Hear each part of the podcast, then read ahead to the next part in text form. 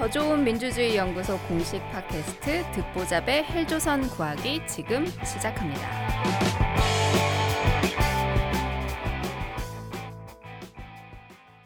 안녕하세요. 저는 듣보잡의 헬조선 구하기 진행을 맡은 심날입니다. 안녕하십니까 이정민입니다. 안녕하세요 성치훈입니다. 네, 저희가 지난주에는 고품격 음악 방송을 진행을 해봤었어요. 준 씨, 주변 네. 반응 좀 확인해 보셨습니까? 예, 뭐 근데 강백수를 다 모르니까 네. 누구냐고 하면서 네, 그래서 이 홍보를 같이 했어요. 팟캐스트 음. 홍보랑 이 펀드 하는 거 홍보를 같이 했는데 네, 뭐 어떤 효과인지 는 몰라도 펀드 일단 목표 금액이 그 주에 다 차서 어, 네, 그래서 백수 씨가 우리의 팟캐스트 출연 덕분이라고 좀 생각해 줬으면 좋겠다 뭐 이런 아, 생각 해봤습니다. 그래요? 네.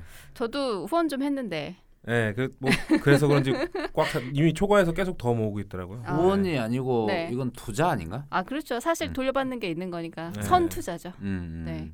어쨌든 우리 지난주와 또 그 지난주 2주 동안 청년이즈 먼주를 통해서 우리 청춘들의 재미있는 이야기들을 좀 들어봤어요. 오늘은 다시 응답하라 정치로 돌아왔습니다. 준 씨, 오늘 소개 오늘 초대한 분 소개 좀 간단히 한번 예, 정말 해주시겠어요? 간단히 해드리고 본인의 입에 들어야 되겠죠. 예, 네, 그리고 네, 네. 오늘 드디어 우리 팟캐스트가 여야 모두를 아우르는 팟캐스트가 됐습니다. 또 하나 있어요. 예. 우리 첫 여성 게스트예요. 아 그렇다. 모르셨죠? 아 또 이렇게 인지를 못하고 있었네요. 그러니까 네. 우리의 성 그 인지력이 굉장히 떨어지는 거예요. 양성평등 팟캐스트가 되는. 나 네. 알고 있었는데 이야기를 안 했을 거야.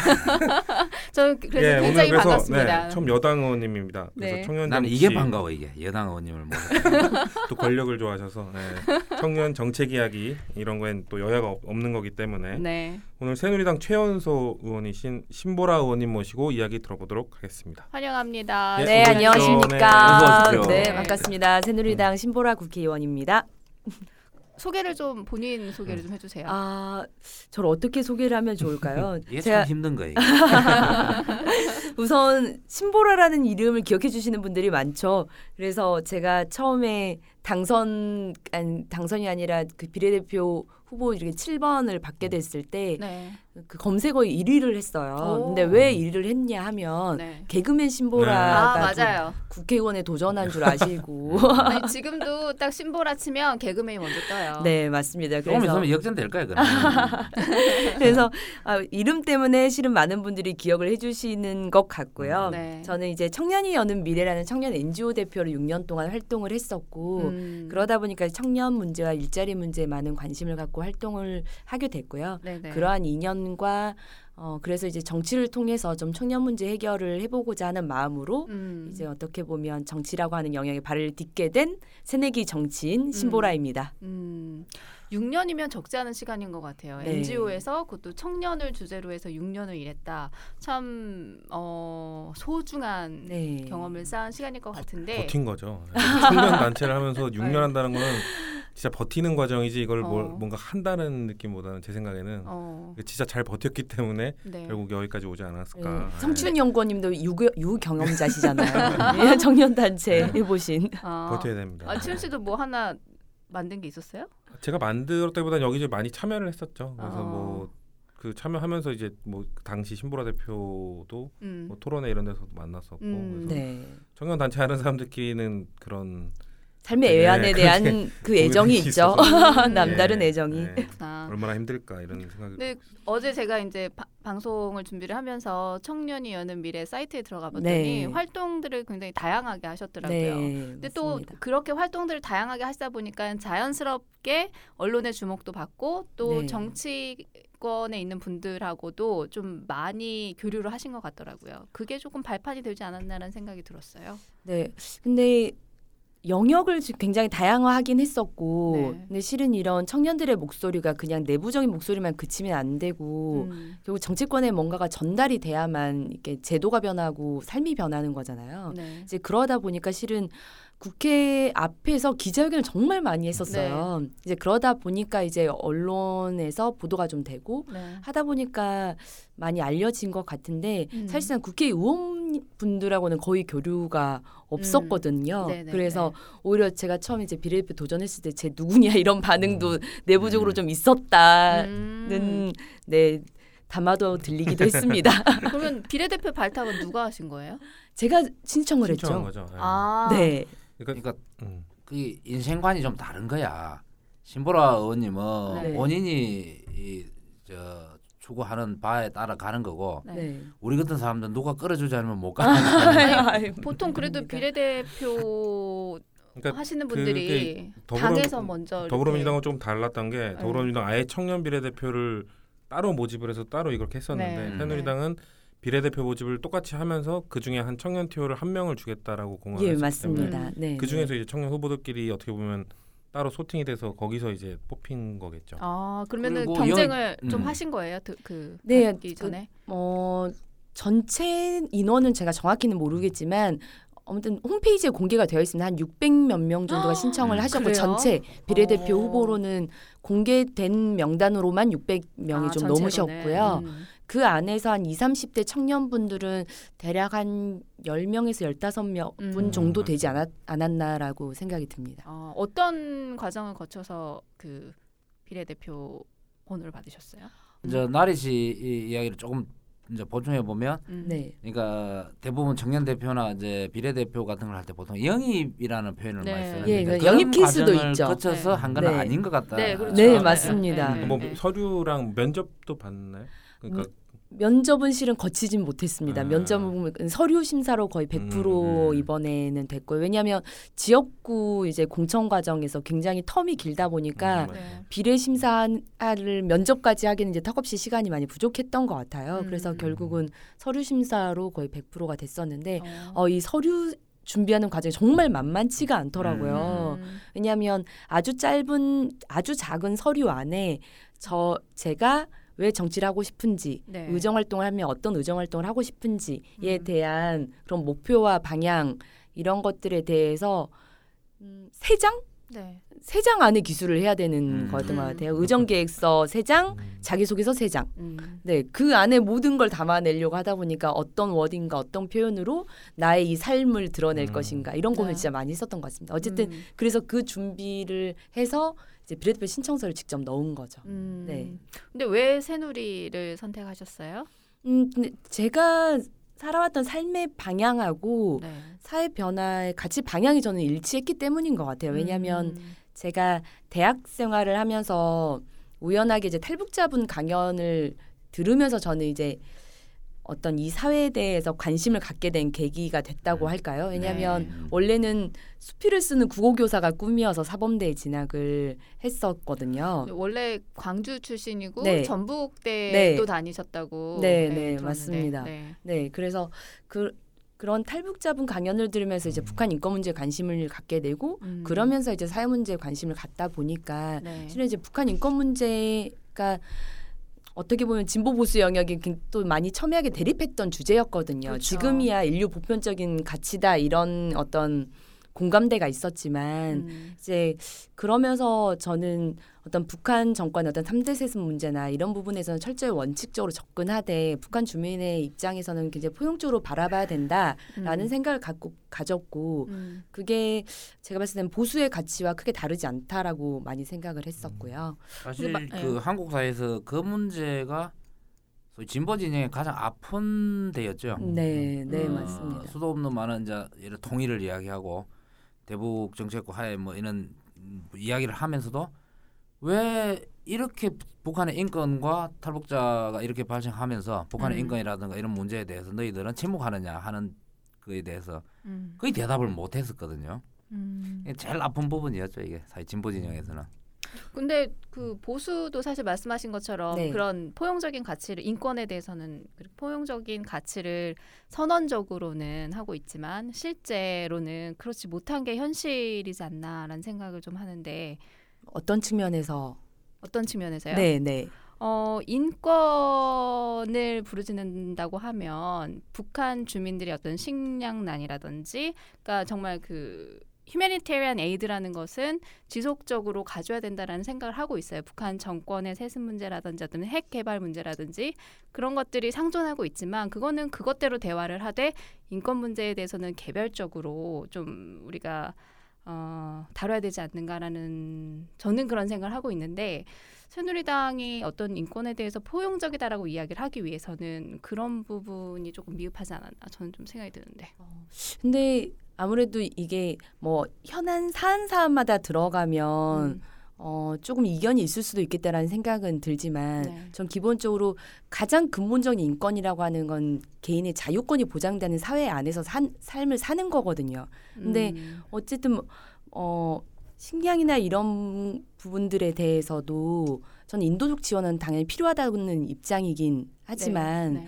근본적인 문제는 그 3대 세습의 사회가 바뀌지 않는 한은 음. 근본적인 인권 실현이 불가능하다라고 하는 부분에 대한 저는 근본적인 동의가 됐었거든요. 그러니까 근본적인 문제에 대해서 조금 더 포커스를 네. 두시는 거구나. 그, 저, 그치. 그, 네. 전 탈북자 문제를 통해서 북한 인권 문제에 관심을 가졌다는 얘기는 알고 있었지만 네. 그래도 궁금했던 게 그래도 광주에서 나셨고 음.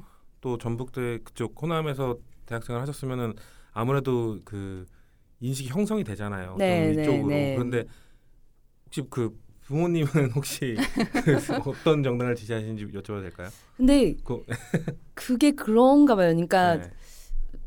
어떤 가, 가족마다 가정의 분위기가 다 다르잖아요. 네. 근데 저는 오히려 제가 이 사회를 보는 눈을 키운 시기가 오- 오히려 대학 때였고 음. 그 전에는 정치 사회 이런 문제 전혀 정말 관심이 없고 음. 부모님도 저에게 단 한 번도 어, 어쨌든 이제 성인이 돼야만 투표권을 가지니까요. 네. 뭐 어느 정당이 뭐 음. 관심이 있다, 뭐 음, 투표는 음. 이런 곳에 해야 된다 네. 그런 얘기를 단 한 번도 하시지 않으셨던 분이세요. 음. 근데 그래서 이제 그 광주에서 나고 자란 그 친구들 보면 그런 얘기들을 많이 하더라고요. 그러니까 아무래도 그 광주 항쟁의 기억을 그건 부모님들이 있죠. 예, 갖고 어. 계신 분들이 워낙 많기 때문에 네. 그러니까 그걸 그 경험을 구체적으로 내가 지금 어떤 정당을 지지한다와 연결시키는 거는 꼭 하지 않더라도 광주 항쟁의 그 분위기를 고스란히 갖고 지금까지 살고 계신 분들이 굉장히 많은 거예요. 그러니까 그게 그럼요. 자식들한테도 자연스럽게 좀 전이가 되고 그래서 자연스럽게 어떤 고민의 과정을 한번 보통 다른 사람들이 한 번 더 고민했을 법한 일들을 광주의 네. 사람들은 그거 조금 한 단계 그러니까 skip하고 어 예, 그러니까 소위 이제 야당을 지지를 하는 그런 단계로 넘어오는 것 같다는 생각이 좀 들더라고요. 어, 근데 그거는 뭐 네. 역의 경우로 생각해 보면 이게 이, 이 질문이 네.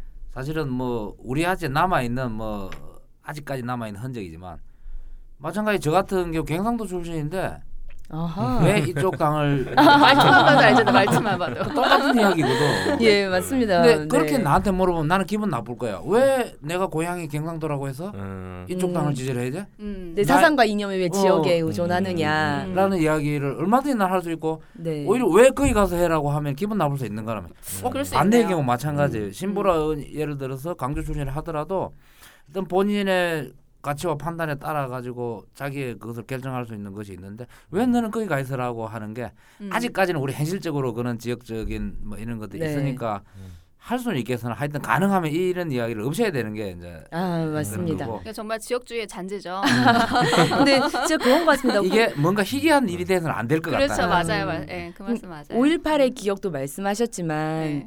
어, 실은 5.18의 기억을 갖고 있다고 해서 진보적 성향을 가져야 된다고 저는 보지는 않거든요. 왜냐하면 네. 저도 5.18의 기억을 갖고 있습니다. 네. 저도 초등학교 때5.18 묘역에 가서 백일장에 가서 상을 탔던 사람이에요. 네. 음. 네. 음. 그리고 이 광주 사람들은 다 이렇게 좀 그냥 아주 일상적인 건데 전 소풍을 5.18 묘역으로 음. 다녔고. 음. 그래서 제가 한번 칼럼을 하나 쓴 게 있었었는데 네. 저는 소풍 같은 공간이 5.18 묘역이었다. 음. 그래서 소풍 같은 힐링과 좀 치유의 공간이 좀 되길 왜냐하면 음. 5.18만 되면 실은 갈등의 공간이 되잖아요. 히- 치유되고 음. 소통되는 공간이 아니라 음. 갈등의 공간으로 이렇게 부각되고 있는 게 좀 참으로 안타깝다는 생각이 좀 많이 들었고 왜 갈등의 공간이 되고 있을까요, 지금?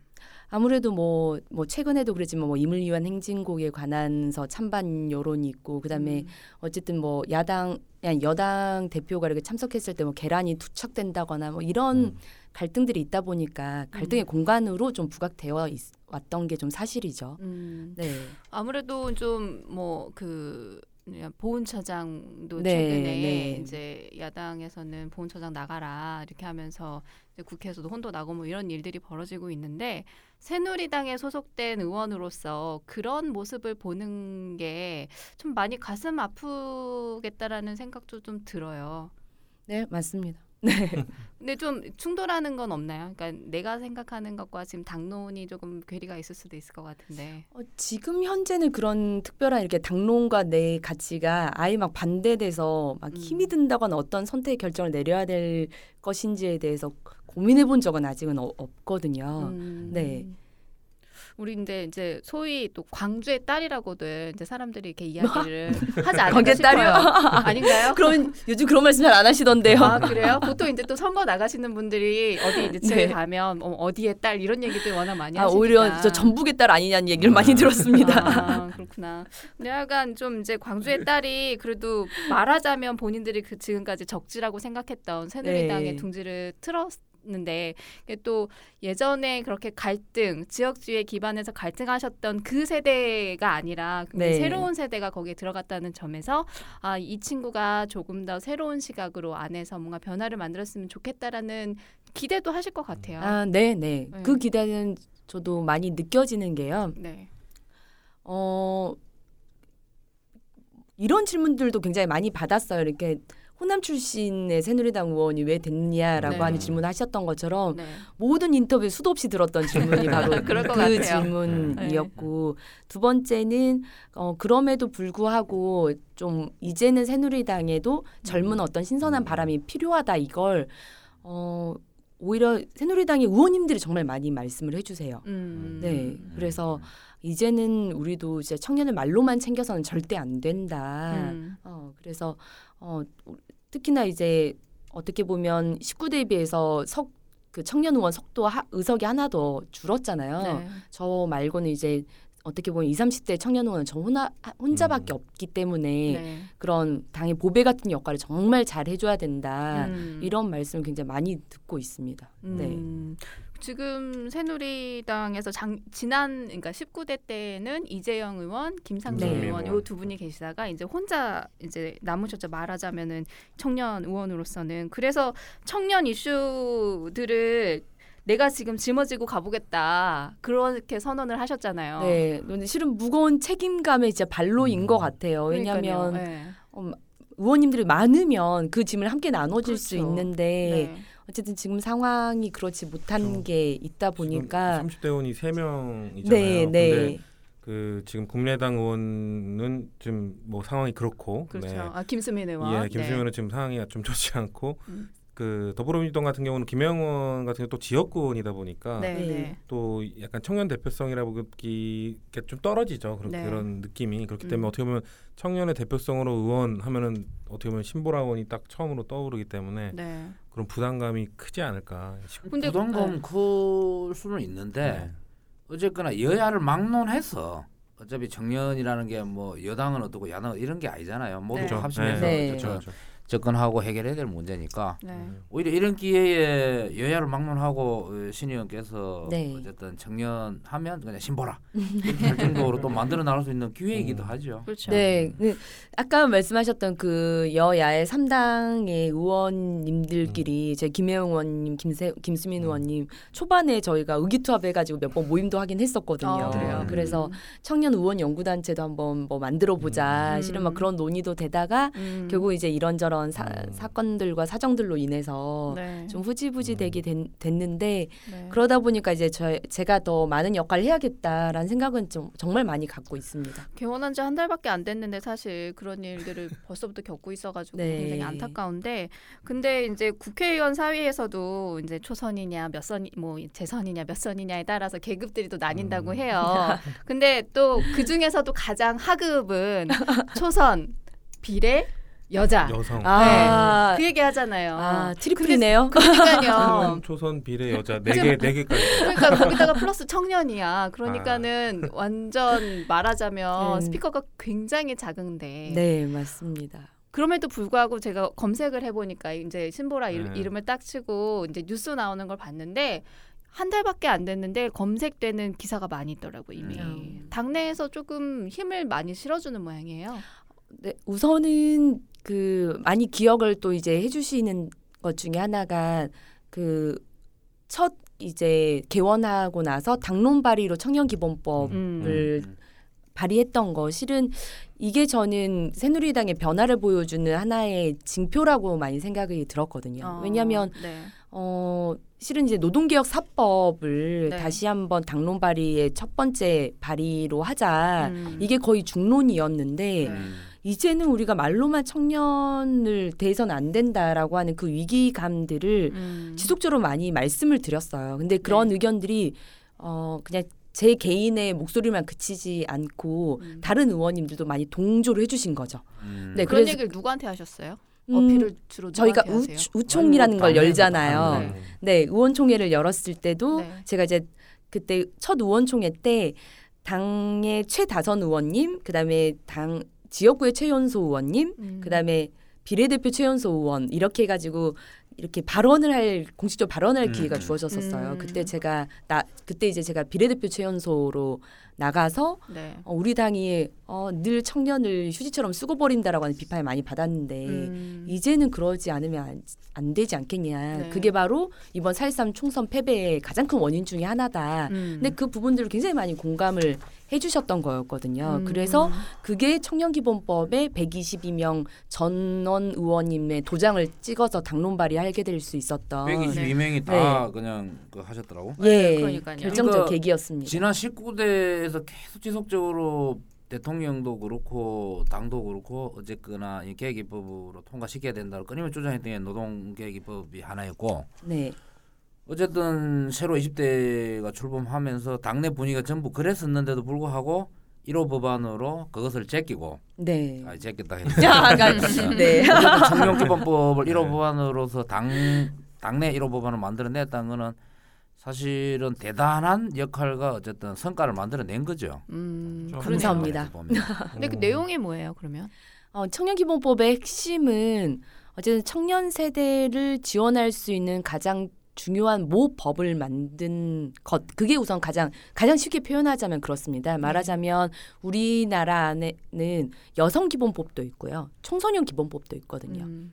청년 기본법은 없습니다. 왜냐하면 음. 청년을 말하는 독립된 세대로 보지 않았던 이 사회적 분위기가 있거든요. 음. 그러니까 음. 여성 청소년은 약자라고 하는 개념이 있잖아요. 네. 그러니까 노인 기본법 이렇게 있는 네네. 것처럼 약자로서 보호돼야 할 하나의 계층과 세대로서 이제 보호돼야 하는 것들을 법에 규정하는 건데 청년은 어, 청소년기 연장선상에서 이렇게 보거나 네. 그래서 청소년이 24세까지 또 들어가잖아요. 음. 아니면 이제 중장년으로 가는 일종의 과도기 그래서 음. 빨리 자신의 일자리와 소득을 가지고 스스로 자립한 세대지 어떤 사회적인 도움과 지원을 받을 나이가 아니다 네. 이런 사회적인 분위기가 있었죠 그래서 청년 기본법은 등장할 수가 음. 없었던 어떤 분위기가 있었지만 지금은 네. 우리가 직업을 갖는데도 굉장히 오랜 시간이 걸리고 음. 그 이행 기간도 굉장히 이제 길어지는 지금 이 시점에서 더 이상 스- 청년이 스스로 독립하고 자아감을 가져야 되는 걸로만 보기에는 좀 한계가 있다. 음. 그러므로 청년이라고 하는 세대 규정을 좀 명- 명확히 하고 네.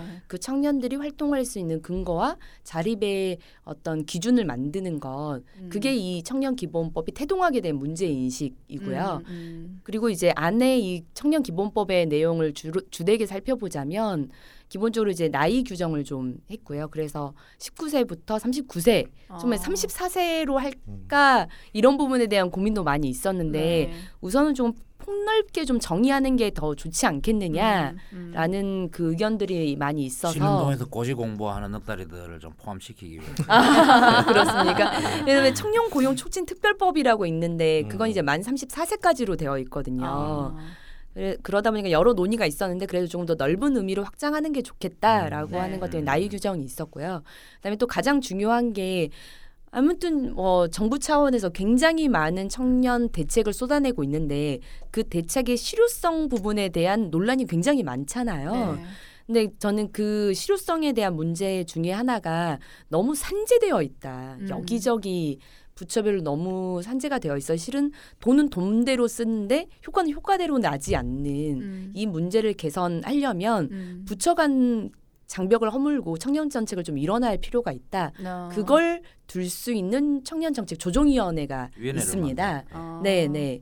근데 이, 이것도 이제 어 19대 때 아마 청년 기본법안들 보신 여기 계시는 분들도 많이 보셨을 거예요. 보면은 그 청년 정책을 조정하고 심의하는 그 기구를 네. 여가부에 둘 것인가, 국무총리실에 둘 것인가, 음. 뭐 국무조정실에 둘 것인가, 기획재정부에 둘 것인가, 굉장히 모든 그 청년 기본법을 다룬 모든 법들이 음. 다 제각각이었거든요. 네.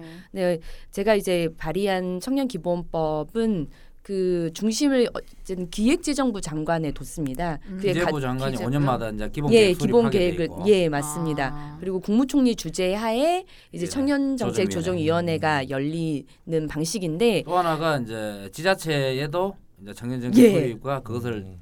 조정하는 이제 조정위원회를 두 개 해놨더라고요. 저보다 더 잘하시는 것 같습니다. 제가 좀 전에 보고 네. 왔어요. 이제 이제 묻기 전이에요, 제가. 근데 위원회는 그 국무총리실에서 관장을 하고 이 기본적으로 계획을 세우는 거는 기재부에서 하면 좀 아무래도 이게 맞지 않는 아니, 레벨이 기본 맞지 않는 그렇죠. 계획을 맞습니다. 총괄적 계획을 기재부에 수립하 기재부가 직접 하는 게 그러면 거기에 맞춰 가지고 각 부처들이 청년 정책들을 이제 어, 저 집행을 할 거란 말이에요. 음. 실행을 하고 저, 저 계획을 수립하고 집행을 하는데 이것이 아까 말한 대로 이 부처 간에 이게 흩어져 있는 것들을 지금은 그대로 이게 조정을 이걸 조정해 주- 지금 어떠한 그 아니라도 음. 조정해 주지 하면 지금은 일이 이루어지지 않는 세상이에요. 네. 워낙에 우리나라 맞습니다. 자체가 네. 복잡해졌기 음, 때문에 음, 그것을 총리실 산하위원회를 둬서 조정해 준다는 거는 의미가 있, 아주 의미가 있는 거죠. 음, 그렇구나. 어, 네, 왜냐면 맞습니다. 서로 경쟁할 때도 많거든. 저보다 더 잘 알고 그러니까 설명을 아니. 한 10분 보신 것 같은데 그러니까. 전문가가 주셨네요. 사실 걸어오시면서 뭐 이렇게 보면서 아직, 아직 잃어버리기 전이야. 아무래도 뭐 행정부 조직에 대한 이해가 아. 좀 많이 있으신 게 아닌가 싶은데 역시 적을 네. 드셨던 아 분이 역시 네. 그래서 그러시구나. 네. 왜냐하면 네. 저도 잘 모르겠 더라고요. 그러니까 음. 이게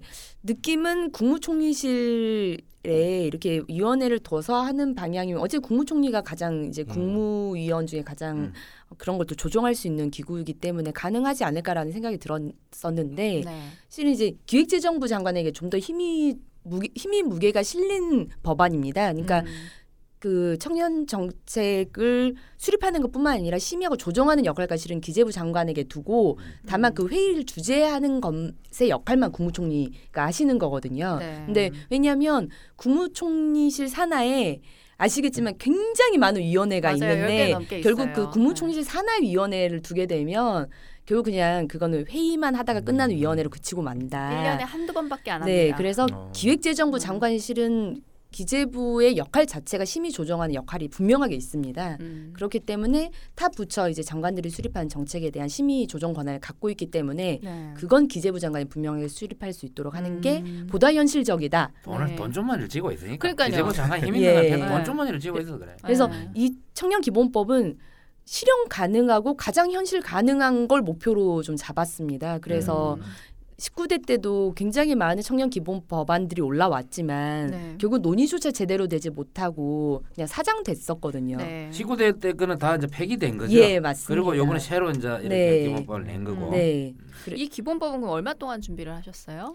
어 실은 제가 이제 19대 때 청년 기본 법안이 나왔던 것들은 굉장히 오랜 시간 검토를 계속 많이 했었고요. 음. 뭐 여기 계시는 뭐 성춘 연구원님도 잘 아시겠지만 발의하고 나서부터 계속 공청회도 많이 음. 있었고 음. 이걸 어떻게 보완해 갈 것인가에 대한 토론회도 굉장히 많았습니다. 네. 그래서 저도 쭉 그냥 팔로우를 해오신 예, 거죠. 네. 음. 이제 그 과정에서 했었고 마침 또 새누리당도 총선 공약으로 청년 기본 법안은 반드시 통과시키겠다라고 하는 거 공약으로 내세웠기 때문에 네. 이게 또 이제 공약 실천단에서 한 번 또 점검이 됐었거든요. 음. 그래서 그 내용들을 기반으로 네. 다시 한번 이제 조정을 좀 거쳐 가지고 네. 발의를 좀 하게 됐습니다. 그러니까 또- 우리 네. 어, 자, 말씀하세요. 죄송해요. 네. 우리가 뭐 청년 그 청년 정치 이야기를 쭉 하면서 이제 양당 간의 비교도 해보고 많이 이제 했지만 어쨌거나 이런 측면에서 보면은 새누리당이 훨씬 앞서가는 모습을 보여준 거예요. 음. 맞아요. 예. 맞아요. 어쨌거나 그 뭔가 중요한 여러- 많이 만들어 여러 중요한 네. 중에 네. 어쨌든 청년 기본 음. 법안을 당론 1호 법안으로 채택을 해줬고 음. 그렇죠. 거기서 음. 이제 어쨌든 한 분이긴 하지만 청년 비례대표로 자기들이 어, 국회의원을 만들어낸 신보라 의원한테 대표 발의자를 시켜가지고 이렇게 음. 법안을 발의했다는 것은 이미 이 부분에 한 발짝 앞서간 거라고 봐야 되는 거예요. 네. 어, 그렇게 봐주시니까 그러니까 감사합니다. 아까 청년들을 휴지 처럼 쓰고 네. 버린다고 했는데 더불어민주당은 쓰지도 않고 버리거든요. 그러니까 휴지로 뽑아놓고 사실상 쓰지도 않고 버렸기 때문에 깨끗한 거를 그죠. 저도- 깨끗한데 쓰레기, 쓰레기통으로 가는 기분이 그 부분이 너무 안타까웠습니다. 이번에 청년 비례 대표제가 어쨌든 선거 기간에 여러 논란들이 좀 네. 많이 있었는데 네. 그래서 너무 안타깝다는 생각 많이 들더라고요. 왜냐면 저도 청년 NGO로 활동을 하면서 음. 어떻게 보면 진보 어적인 생각을 가지신 많은 청년들은 정치를 꿈꾸는 청년 정치 꿈나무 분들을 굉장히 많이 만났었거든요. 네. 저랑 비슷한 나이 또래에 이번에 청년 비례대표 도전하셨던 분들도 꽤 계셨고, 근데 음. 그분들의 어떤 도전과 마음에 굉장히 스크래치가 나게 된 거잖아요. 음. 그래서 그게 굉장히 좀 보면서도 많이 안타까웠던 오히려 기억이 납니다. 새누리당이 청년들로부터 지지를 덜 받고 있으니까 음. 이거를 그러니까 또 오히- 오히려 그 덜 받을 때 아 여기는 우리를 지지 안 해주니까 버릴 수도 있는데 음. 여기 블루 오션이라 생각을 하고 좀 더 공을 그 드리는 거거든요. 이것이 이제 반응인 거지. 그죠. 네. 작용과 어떤 여- 저 임팩트에 대한 반응을 한다는 게 중요한 정치라는 음. 것이 예. 대단히 중요한 것이 반응이거든. 어떠한 음. 임팩트에 대한 반응을 해준다는 거. 음, 물- 그걸 물론- 안 해주면 네. 서로가 이제 외면하거나 좌절하는 거고 그 반응을 해주면 기대를 거는 거거든. 아마도 새누리당 안에 있는 청년들은 만족스럽지 못할 거예요. 다, 자기들도 어, 당에서 많이 쓰임 이용만 맞습니다. 당하지 음. 아직은 뭐 비례대표 한석만 좋지 솔직히 뭘 해줬냐 뭐 이런 의견들을 많이 갖고 있을 텐데 그래도 어, 어쨌든 상대적인 거라서, 예. 한발 앞서 나갔다는 데에 대해서는 음. 저도 동감을 하고 음. 예전에도 그 이자스민 의원을 비례대표 시키면서 이 이주자 문제에 아, 대해서 네. 이 새누리가 앞서 나갔죠. 음, 음. 그 음. 이슈를 끌고 나가는 데 있어서 그런 장면에서는 분명히 저희가 응원을 해야 될 그런 이슈 파이팅이 아닌가 생각이 음. 드는데 여하간에 춘 씨. 예. 아니 더불어민주당 청년위에 소속된 당원으로서 지금 새누리가 이렇게 치고 나갔어요. 더불어민주당 어떻게 해야 돼요? 그러게 말입니다. 네, 그래서 그 아, 예, 아까 청년 정치는 여야가 없으니까요. 그래서 이야기를 이어가 보면 예, 그, 그 결국 청년 정치가 약자잖아요. 그래서 이번에 넘어가 다른 질문 드리겠습니다. 아니 근데 네. 제가 다시 할게. 그러면요 여기 아니 어쨌든 야당의 협조를 받아야지 이 바- 법안이 또 발의가 네, 통과가 되는 맞습니다. 거잖아요. 이건 통과될 걸로 보세요. 어, 어, 이제 반대할 이유가 있네요. 이거. 바, 그니까요. 네. 저도 더불어민주당에서 이걸 반대할 이유가 있으실까라는 생각은 드는데 네. 이제 이게 기획재정부 장관에서 장관이 이제 심의 조정하는 역할을 하시기 때문에 이게 기재위 소관으로 소관의 음. 법률이 됐어요. 그래서 네, 네. 저는 근데 이제 환경노동위 네, 위원이라서 네. 이제 기재위의 법안 심사 소위가 이제 되면 네. 제가 이제 거기 가서 이제 제안 설명도 드리고 이제 그래야 되는데 아. 그때 이 필요성에 대해서 제가 굉장히 말씀을 잘 드려야겠구나. 그리고 음. 어 기재위에 계시는 의원님들 일일이 찾아가면서 음. 이 법안의 중요성에 대해서 정말 많이 설명을 드려야겠구나. 음. 그런 생각을 많이 갖고 있습니다. 어.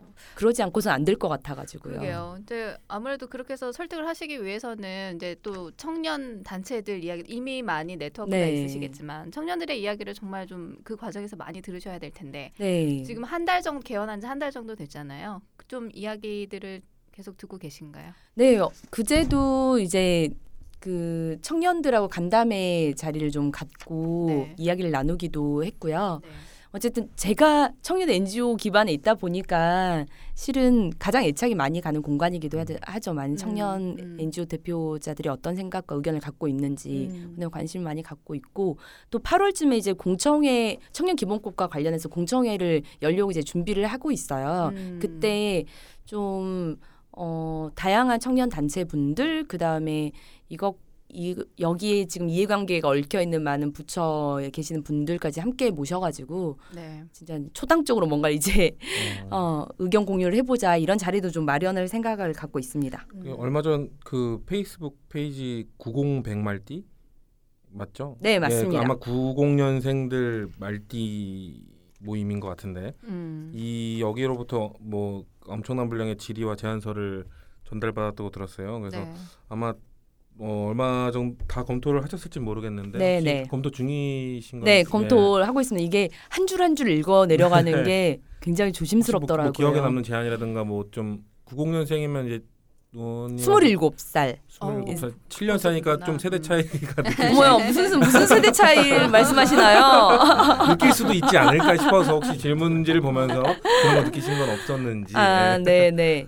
이제 구이 90백말띠라고 이제 페이스북 페이지가 운영되는 네. 게 있는데 실은 굉장히 한 몇 년 전부터 알고 있었던 페이지였고 그래서 아, 유명했나요? 네, 어. 아, 어쨌든 4만 명 지금 그러니까 한 5만 그게 명뭐 되게 가까이가. 그 페이지 음, 좋아요를 음. 아니 그 갖고 90 있는 백말띠가 뭐가 특별한 게 있나요? 90년생들이 90년생들의 커뮤니티 인데요. 말하자면 우리가 나 제가 81년생인데 81년생의 커뮤니티 이런 건 제가 들어본 적이 별로 없는데 81년생들은 이걸 잘 안 하는 거예요. 아 그런가요? 저분 90년생들은 이미 신세대야. 싸이월드 했겠죠. 돈. 그 페이지에서 않습니다. 공유되는 컨텐츠가 그 음. 90년대 생들의 향수를 좀 자극하는 게 있었, 있었나 보더라고요. 아. 그러면서 서로의 같은 애환들을 공유하고 음. 취업의 어려움이나 뭐 이런 것들을 함께 나누고 이제 그런 공간이 돼서 네. 이제 잘 성장한 커뮤니티가 됐는데 음. 근데 그 90백말띠 페이지를 운영하시는 이제 분을 저희가 제가 이번에 새누리당에 그 정책위 산하에 있는 청년소통 특위의 부위원장을 맡았거든요. 음. 그래서 음. 이 청, 다른 특위 특위가 네 개가 있습니다. 네. 일자리, 민생, 경제. 그 다음에 음. 이제 청년소통 특위 이렇게 있는데 네. 다른 세 개 특위는 국회의원님들이 중심이 된 특위인데 네. 이제 소통, 청년소통 특위에도 국회의원님들이 이제 참석을 하세요. 제가 부위원장이고 음. 그 지역구 최연소 의원님 김성원 의원님이 위원장이고 그다음에 네. 그 청년 파트에 좀 관심 있으신 의원님들이 조경태 의원님, 뭐 음. 이양수 의원님, 음. 이종명 의원님, 윤종필 의원님 이런 분들이 이제 함께 위원으로 참석해 주시고 계시는데 의원님들 이름 다 외우셨어요? 아? 어, 아니요 다 외우지 못했습니다. 어, 이것도 시간 꽤 걸릴 것 같아요. 그럼요. 네. 그래서 하는데 청년 소통 특위만큼은 음. 어차피 국회의원 들이 모여서 소, 소통을 한다는들 그건 너무 한계가 있으니 네. 정말 청년 현장의 목소리를 우리가 함께 들을 수 있는 특위가 음. 되자라고 음. 했고 제가 그래서 위원님들을 현장에 있는 청년분들을 구성을 하는 과정에 음. 구공 백말띠 운영장님께 이제 요청을 드린 거죠. 이 소통 특위에 아, 꼭 함께 네. 해주셨으면 아, 좋겠다. 그렇구나. 그래서 음. 새누리당의 청년들의 이미지 정말 잘 못하는 부분 순소리 좀 제발 해달라. 어. 라고 하고 하- 해서 요청을 드렸어요. 어. 그래서 그 운영자님이 그럼 내가 한번 검토를 해보겠다라고 음. 하, 신 다음에 그 페이지에 이런 요청을 받았는데 아. 우리 백말띠 어 회원님들의 의견을. 네. 의견을 좀 주셨으면 네. 좋겠다. 그럼 자기가 그걸 전달하겠다라고 음. 하신 거죠. 음. 그래서 정말 이, 뭐 거의 30여 페이지가 넘는 분량의 음. 그 내용들을 이제 모아서 저희한테 전달을 해주셨어요. 아. 새누리당 이런 거 잘한다니까요. 그러니까 더불어민주당 청년이 어, 그러니까 긴장해야겠네요. 네, 소통특별위원회. 그러니까 새누리당은 점점 이런 뭐 미래세대위원회도 있고 뭐 이런 단, 위원회들이 자꾸 늘어나요. 그러니까 물론 음. 위원회만 늘어난다고 다냐 이렇게 생각할 수는 있는데 네. 저희 세, 그 더불어민주당의 청년들의 생각은 그런 위원회로 많아진 게 어디냐. 아. 관심이 그래도 있다는 아. 건데 음. 그래서 그런 거 이런 거 또 이것도 새로 생긴 거잖아요. 청년 네, 맞습니다. 네, 이런 거 네. 보면은 음. 새누리당이 역시 어, 잘 준비하고 있구나 이런 생각이 듭니다. 근데 이런 이 특이도 하고